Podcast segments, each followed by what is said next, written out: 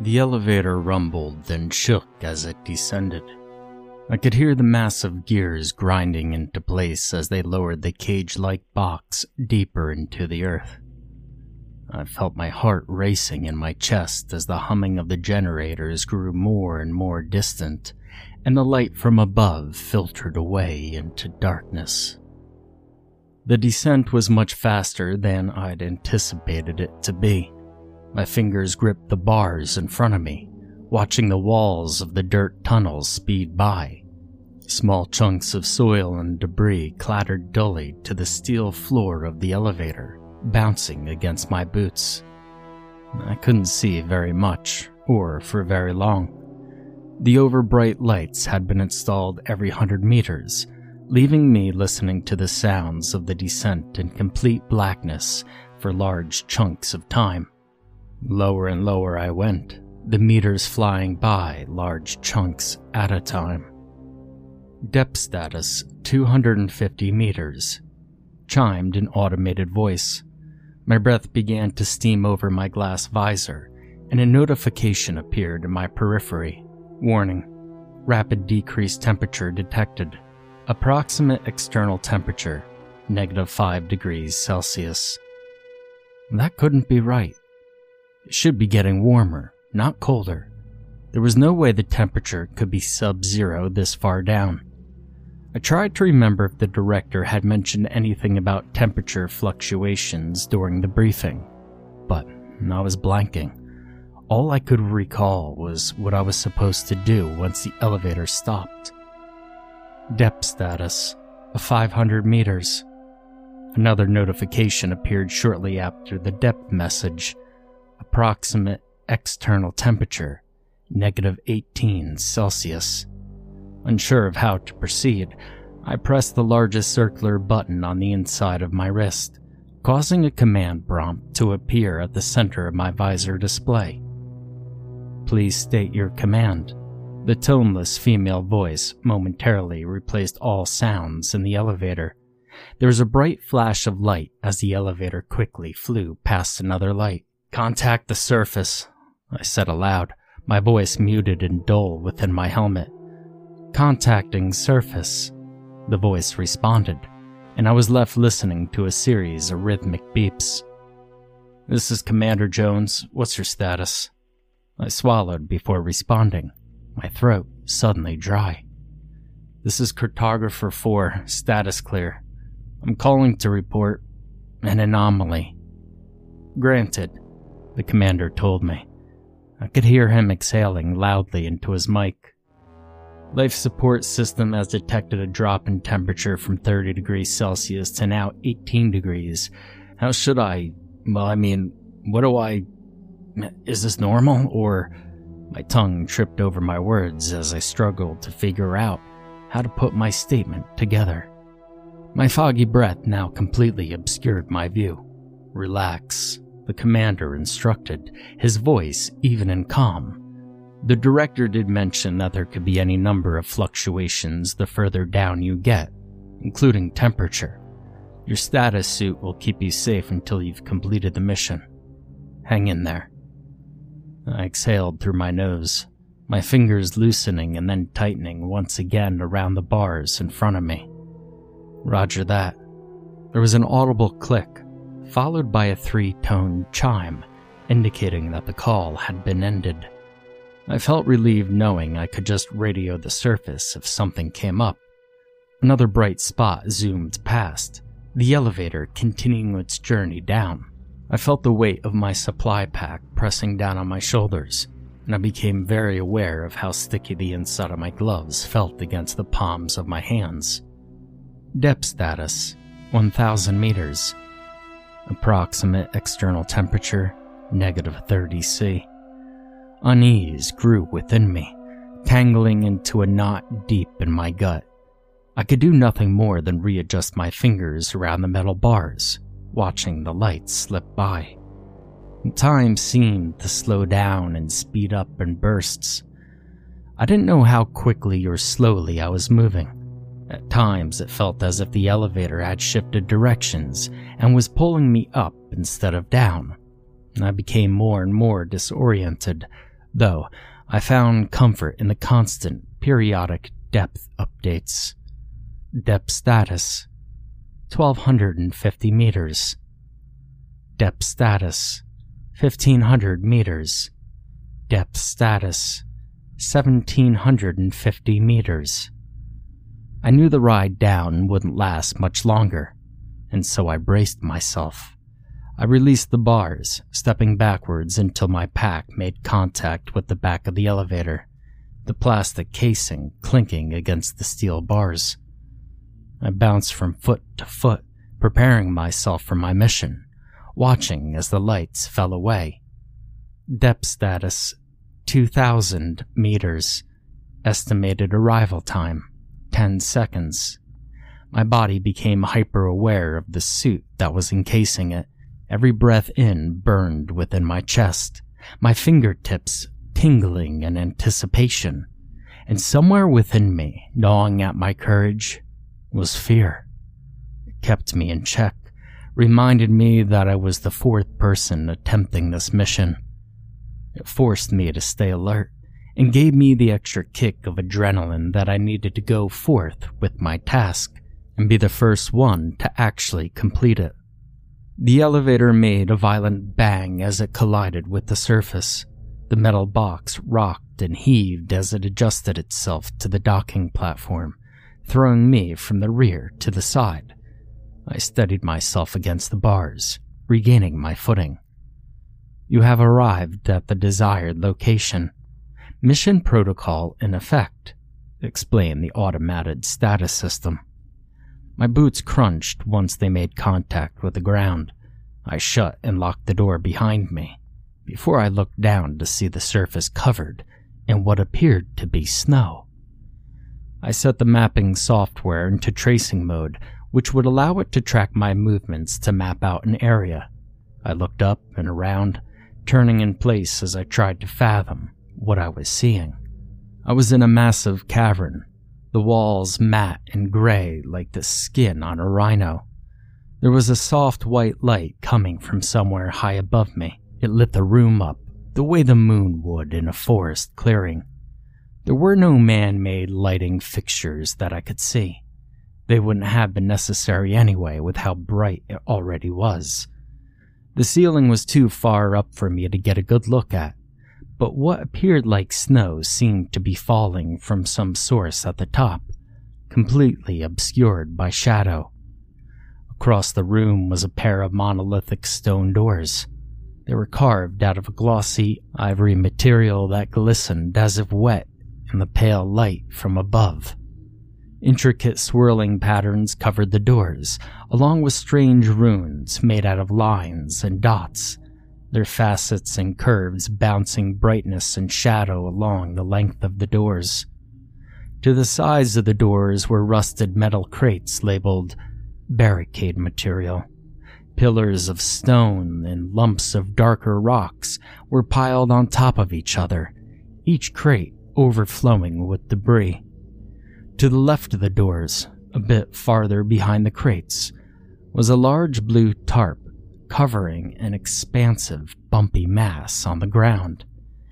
Patches of snow painted portions of the tarp white, while small rivulets slid to the ground where the buildup grew too heavy. I approached it tentatively, unsure of what to expect. I grabbed a corner of the tarp and lifted it, crouching down to get a better look with the light from my headlamp. It was bones, there were hundreds of what looked like human skeletal remains laying side by side, layered on top of each other with only a thin, knit mesh between each row of bodies. I dropped the tarp and backed away, pressing the button on my wrist as I faced the doors. They were massive, towering so high that the cavernous ceiling cloaked the upper ends in darkness. I wondered how something like this could have been constructed so far underground. I wondered what purpose it served. Please state your command. The electronic voice interrupted my thoughts. I felt fear dancing through my skin. External status report. Scanning within a hundred kilometer radius. There was a short pause before the machine spoke again. External status report is as follows Depth status 2,000 meters below surface. Temperature negative 32 C. Precipitation 90% chance of light snow. Flora undetected. Fauna unknown. My brows creased in confusion. Elaborate on fauna. Fauna of an unknown species and or origin has been detected. The silence that followed was too loud. Approximate distance to fauna? My voice was only slightly louder than a whisper. Fauna detected at a distance of approximately 50 kilometers northwest. I looked at the doors in front of me, glancing at the compass that was always present in the upper right corner of my visor. North was directly in front of me, and west was to my left. Whatever it was, it was beyond the door. I pressed the button twice to reset the command prompt. Please state your command. Contact the surface, I responded, running my gloved hand over the designs covering the right door looking for a way to get them open. Contacting the surface, I waited anxiously for a response, chewing on my lower lip as I turned my back to the door. This is Commander Jones. What's your status? I exhaled in relief that he answered. This is Cartographer 4. Status clear. I've arrived at the destination. I paused, glancing at the snow covered tarp. I've got to ask, what happened down here? The commander took a moment to answer. We don't really know. When we sent the first clearance team down there, they took some photos and, well, I'll send one to your visor display now.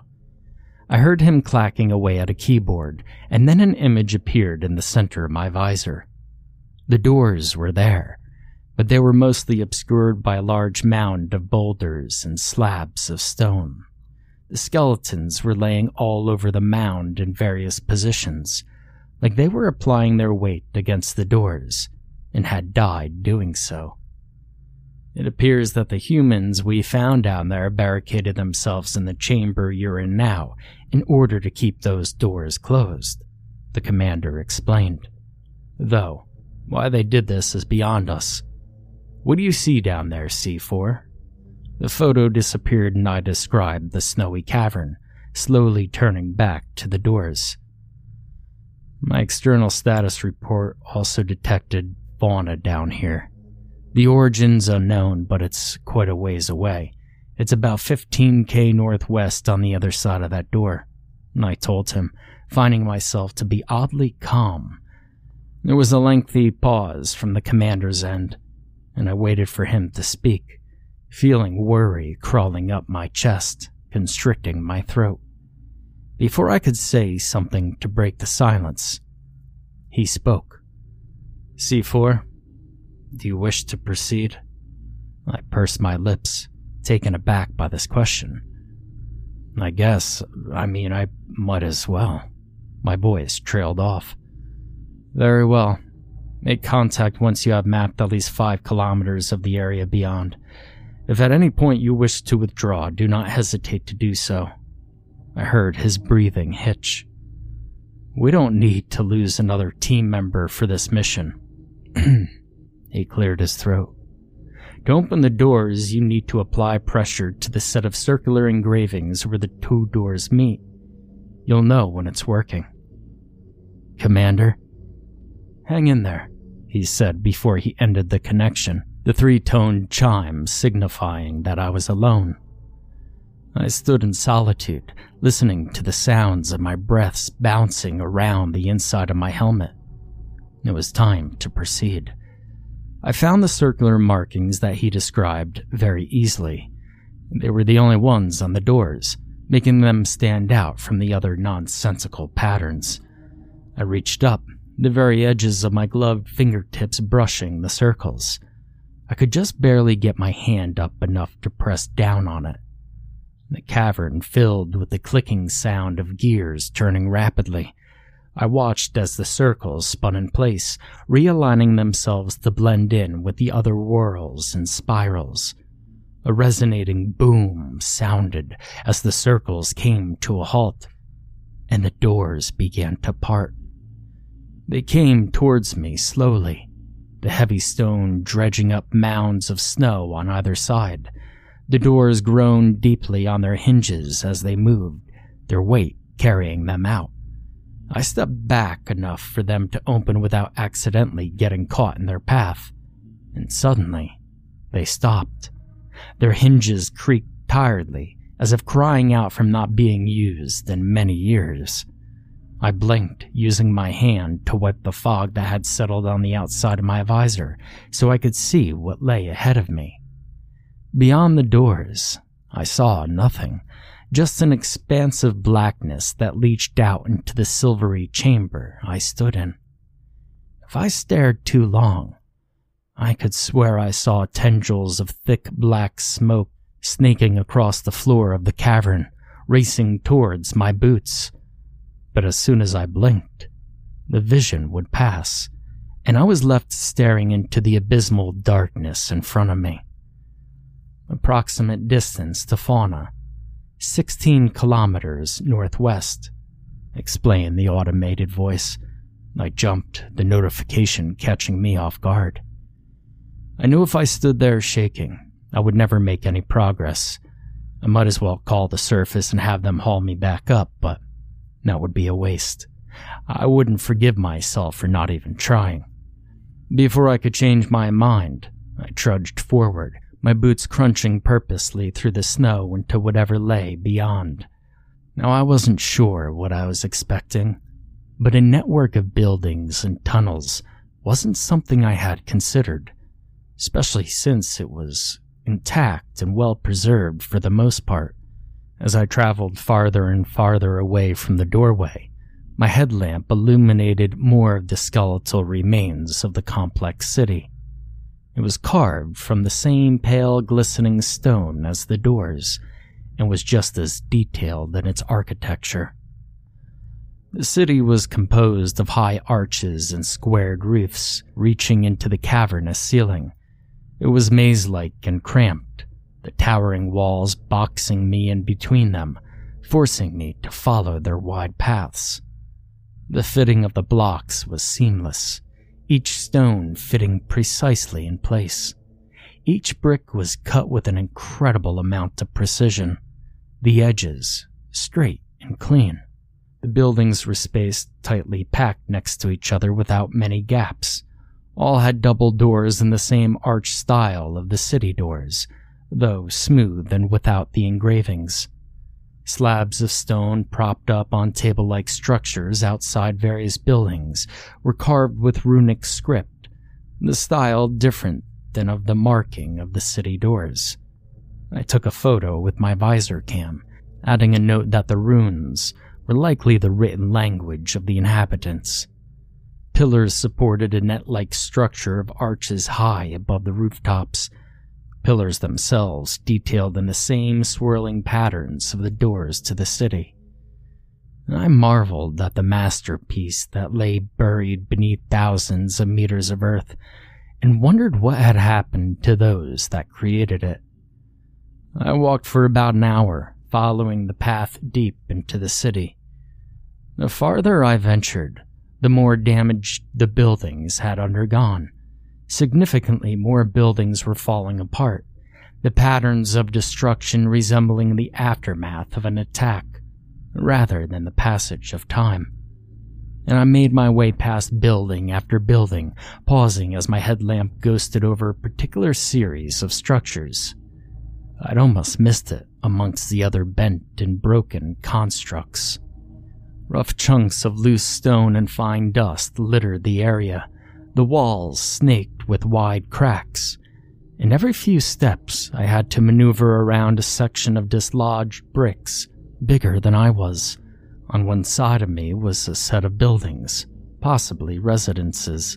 They all bore the signs of surviving a massive impact with varying degrees of success. One was completely demolished, a few collapsing at one side or another, though carved across them all was a deep groove, like something huge had slashed across the street, destroying everything in its path. I snapped a few photos with my visor camera before carefully moving on. Approximate distance to Fauna, 7 kilometers north. I yelped at the sound of the notification, though it continued to startle me. I didn't want to disable them for fear of being uninformed. Whatever was out there was moving fast and coming closer. I had to hurry up and get out as soon as possible. I took a step and was knocked to the ground as the earth around me began to shake. A low, vibrating rumble filled the air, the sound more of a sensation than something I could hear. It made my teeth clench and my chest ache. My vision grew obscured as my visor monitor picked up interference, blocking my line of sight with mismatched pixels of green, gray, and white. Dust and small stones got dislodged, clattered off the side of my helmet as they fell. As quickly as it began, it ended, and I was left leaning against the wall, panting. I wiped the excess grit off my visor as the display screen cleared up, just as another notification came up. Approximate distance to Fauna, five kilometers north. It was too close, and I was too far in. I needed to get out, right now. Whatever it was that had caused the vibration and the interference, I had no idea what else it was capable of, and I wasn't willing to find out. That wasn't my job as a cartographer. Deeming my mission a success, I set my mapping software to reverse mode.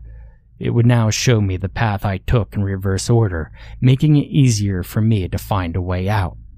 I turned my back on the city, letting the map I'd created lead me out of the way I came in. I picked up my pace, suddenly finding a burst of energy within me. I leapt over boulders and easily skirted around debris.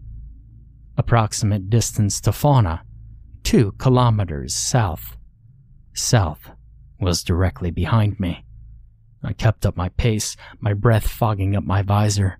I rounded bends and ducked under low arches, my footfalls thundering over my heartbeat. Approximate distance to fauna, one kilometer south. The scenery sped by in a blur of white and gray, the snow from above melting instantly as it made contact with the warmth of my visor. I wasn't thinking anymore. I was just running, blindly following the line on the map. A second tonal vibration sounded, the force of it using my momentum against me. The pathway heaved, throwing me onto the ashen ground. I slid forward a few feet, vaguely aware of the sound of something tearing. I laid on my stomach for a moment as the vibration continued.